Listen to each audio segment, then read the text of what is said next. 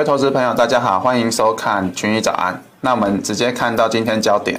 那呃，其实农产品在近期没有很大的一个事件哦，除了大家关注的一个肥料议题之外，那我们接下来这个会有一些报告在明年的呃，也会影响到趋势的一个报告，我们把它简单做个。呃，重大事件的时间要注意的一个焦点，再就是呃，近期咖啡价格又出现了一些反弹，主要跟库存持续走低、肥料的一个成本上升，那这是市场的一个短期呃，就是把这个反弹做这样的一个解读。不过据我们了解哦，现在的一个呃，就是巴西种植的土壤，它其实是一个红土，那红土是非常的肥沃。啊，因此这个肥料成本上升，我们认为最主要还是会影响黄豆跟玉米会比较多。在咖啡虽然也会用到肥料，但是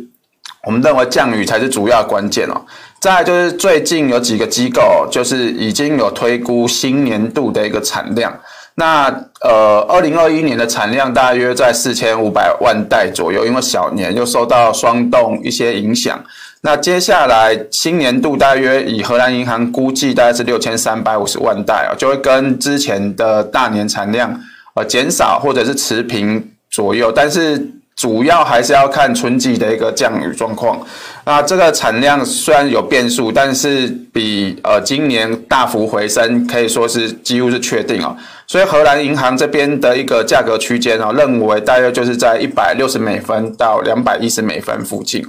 那另外在这个 CPI 数据创下了一个三十年的一个新高，跟我们先前讲的一样，除了外围的一个环境。呃，像能源价格或者是一个输入性通膨，或者是二手车、房市这些的一个数据哦，还是维持比较高档。那年增率开始做个递减哦，导致这个数据出现跳高。那接下来十二月要公布的十一月数据哦，其实我们认为还呃还会继续做创高。所以在这个数据公布的时候，美元出现大涨，债券也大涨。那黄金也涨，那我们等下会提一下这个可能是怎样的一个现象跟逻辑。那再来就是说，我们先前预测就是黄金可能会启动主升段哦。那现在主升段从目前来看，可以说已经。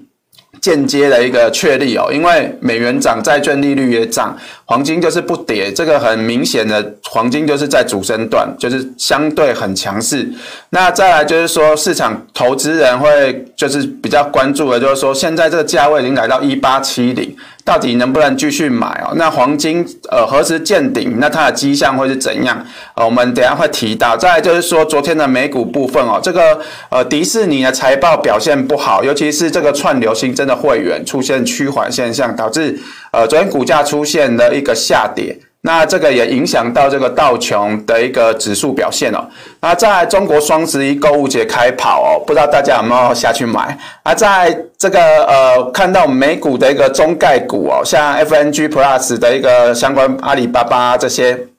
百度都出现转强，甚至于是京东啊、拼多多这些在美股成为呃昨天的一个焦点。那其他的一个科技股当然是有出现止稳回升哦，所以费半跟纳斯达克有出现反弹。那现在的通膨数据上升，昨天的一个美股的一个。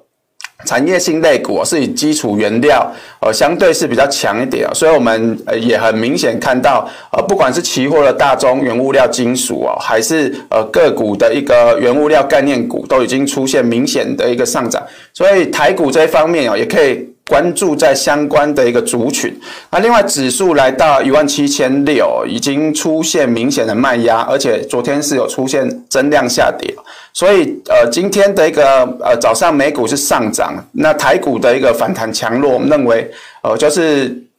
指数接下来的一个走势重点哦，假如今天反弹不强哦，但呃持续的下跌，就指标就会酝酿一个，就出现一个背离。那背离的话，这个呃下跌拉回的一个。呃，幅度就会比较大一点。那我们看到这个 OTC 指数啊，在呃最近虽然是横盘，但是以昨天也是收了一个十字线。那假如今天没办法补量做一个向上的话，OTC 这一边的一个中小型概念股，呃，震荡可能也会做一个加剧哦。这边都要稍微做个留意。那再来，再来我们看到这个呃农产品的一一个国际肥料市场哦，呃，在近期哦，二零一八年以来。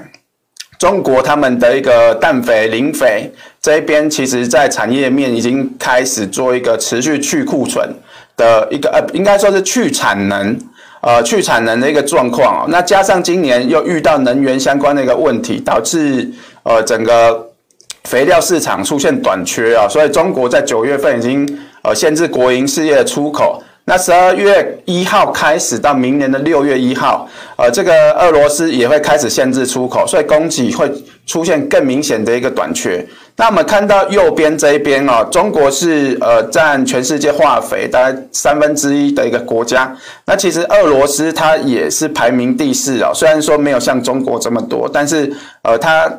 呃，限制出口之后，对整个供给还是会比较明显。那现在整个全世界就是以巴西需要进口的肥料是比较多，尤其他们现在是呃黄豆、玉米的一个播种期啊，还有这个咖啡也是属于呃它的一个需要大量，尤其是黄豆、玉米需要大量的一个施肥，所以这个也会支撑这些呃大宗商品的价格，变成比较易。呃，易涨难跌。那在这个是我们先前提到的一些讯息哦，就是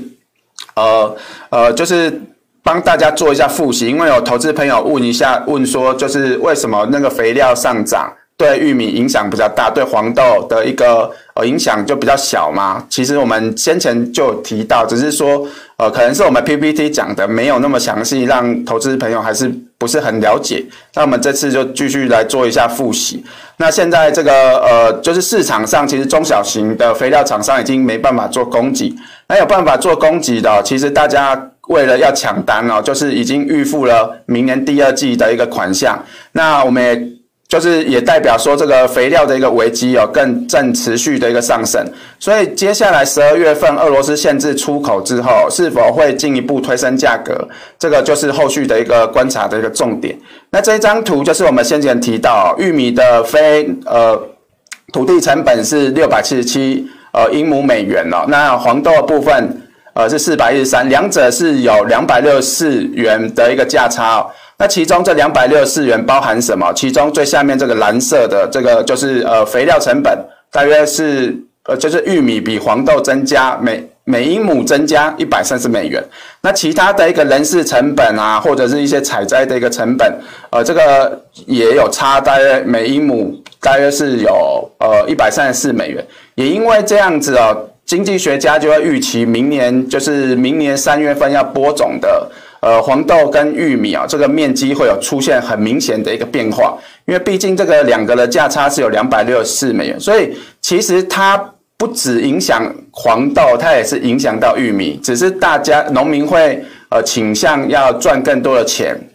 毕竟这个成本差异实在是太大，所以呃当然会倾向会去种植呃这个黄豆，才有办法赚比较多的钱。那再来就是化肥成本的这个方面哦，其实我们看到二零。一零年到二零一二年，这个化肥成本支撑了整个价格哦，加上当时的反圣婴带来的五十年干旱，玉米当时创了历史新高。现在的时空背景就是很像二零一二年的一个价格哦，所以我们认为现在未来的走势哦，也是会比较像二零一二年的一个走势，就是有出现一个呃蛮大的一个中期的反圣婴的一个行情哦。那接下来农产品会有什么事件呢？小麦在这方面，我们先前提到，因为冬小麦已经播种大概九十一 percent 哦，一月十二号会公布第一次的面积报告。那市场预期这个播种面积会稍微增加，但是我们呃虽然是稍微增加，但是不太会影响它整体的一个中期趋势哦。所以呃，在这个一月十二号公布之前，我们认为冬小麦还是会维持现在这个呃震荡偏多。的一个走势，那接下来比较值得关注就是黄豆、玉米这一方面，在二月底哦会有一个农业论坛，那经济学家会呃这个时候呃黄豆跟玉米都还没播种哦，那他农呃经济学家就会提早预估这个播种面积跟供需的一个数据，那我们这边假如说呃黄豆面积的确如呃预期减少的话，基本上就会有持续。呃，走势就会变得更强哦，上涨的一个斜率就会开始做大幅度的一个走升。那经济学家讲完之后，三月就会有这个播种面积的意向报告，就是问农民到底要种什么。那其实这个就是间接印证二月份的一个数据。那假如说，的确，这个农民是偏向黄豆多种一点，玉米少一点，价格就是继续走强。那整体来看啊，我们认为以现在的一个报告来看，都是比较偏多的。那黄豆部分近期有慢慢的回弹，那现在月线已经开始做个走平，所以也就是说，它未来的弹升幅度会慢慢的增加。那预计会来挑战这个下降趋势线的一个压力。那中期的一个基本面，因为播种面积可能会增加，所以我们认为它。弹升的一个幅度哦，其实相对其他两个产品会比较小一点，所以呃，其实大家有一个观念，就是说想要去买这个落后补涨啊，就是涨比较少的，认为它未来的空间比较大。其实，在农产品这部分，我们就比较不建议去做这样的操作，因为以之前的反声音行情来看，黄豆、玉米是带动上涨，那小麦的部分涨比较少。但是，假如去买小麦的话，其实后续它才有一点点的一些补涨空间，涨幅其实是比强势的一个族群还要少很多。所以在操作上面，我们还是比较建议在玉米跟小麦部分。那这个呃玉米的一个价格哦，短线上已经来到五百七十五块附近哦。那这边呃应该会稍微整理一下，后续在这个呃化肥的成本持续垫高的情形之下，还是会继续上涨。小麦部分在近期有继续创波段的一个新高，最主要就是呃，目前俄罗斯的一个供给状况哦，还是持续的一个下滑，表现是比较不乐观哦。所以全球的一个供给还是比较吃紧一点。至于在咖啡这个部分哦，我们先看到这一张图，我们过去其实有修过蛮多次。就是绿色的这个线，就是所谓的大年产量；蓝色的就是小年产量。那今年因为一些反声音干旱的一个影响啊，所以它大约呃就是四千六百八十八万袋左右。那新年度啊，这边荷兰银行估六三五零万袋，就是比二零二零年。就是差不多是持平的情形。那这个另外一间比较重要，因为这间公司我们在黄豆、玉米其实很常看到这间公司来做一些预估，它是估计大概是六千万袋啊。简呃简单讲就是说，跟二零二零年比，大约是呃持平或者是稍微降低。那再跟今年来比啊，其实成长幅度就有呃大概十几 percent 的一个成长幅度哦。那对整个中期的一个趋势来讲，当然我们就认为它的一个价格会出现转弱，只是说最近的一个。呃，肥料成本以及这个呃库存有稍微做一些降低，来持续推升这个价格，还是维持一个比较高档震荡的一个整理。那我们看到最左边这一个大概是二一五点七，那中间这个高点大概是二一五点一五哦。那最近的一个高点哦，就是来到二一五，所以呃，假如说这个价格有办法。创高突破第一个高点的话，基本上可以做追价，因为呃上面应该就是还有继续一个反弹的空间。那简单来讲，就是短期的价格还是维持在这两条粉红色的一个价格。那等到整个市场行情开始预期新年度的产量的时候，我们认为还是有机会跌破这个区间的价格下缘哦，到时再做一个追空的一个动作。呃，还不迟哦，因为毕竟，呃，以荷兰银行的一个价格来看哦，至少是看到一百六。那以过去这个咖啡的价格哦，通常它的一个行情，只要一跌破，呃，趋势做一个反转啊，基本上都是有蛮大的一个跌幅，还是可以持续关注这个呃震荡整理完之后的一个趋势方向。那在这铜的部分哦，因为可能大家看到现在中国的基础建设，或者是呃能耗双控，或者是。呃，这个恒大的一个事件哦，认为这个铜已经没救了，认就想要去放空它。不过我们先前也很多次提到，就是说现在大宗商品的一个走势哦，很像黄金，很像玉米，都是呈现一个呃突破下降趋势线，价格冲上去之后都要回撤趋势线，然后整理完之后再继续做个走强哦。那其实大宗商品的走势都有一点点类似，所以这边去做放空其实是比较不适宜的。最主要就是因为现在的呃中国库存或者是 LME 库存都是非常的一个低档哦，那这个低档加上大家的一个呃市场的资金还是朝向通膨的这个题材，所以现在支撑铜铜价上涨的理由就是第一个低库存，第二个就是金融的一个层面来支撑它的价格。那未来铜价上涨的理由很简单哦，就是因为现在中国库存跟 LME 库存。呃，中国库存非常的低哦，未来也会有补库存的需求。那补库存的需求，当然就是把价格会往上带哦。所以这这边可能就要呃有放空的，就要稍微做个留意哦。反而呃这边可以稍微做一些低档的一个低阶会比较适宜。至于在黄金这个部分，我们看到在呃通膨数据公布之后，这个呃美元涨、利率涨，甚至黄金也涨哦。这个是市场上很少呃同时出现的一个情形。那么先前提到的是债券利率跌的时候，即使美元涨，黄金也会涨，因为主导黄金走势的。在四月的时候是，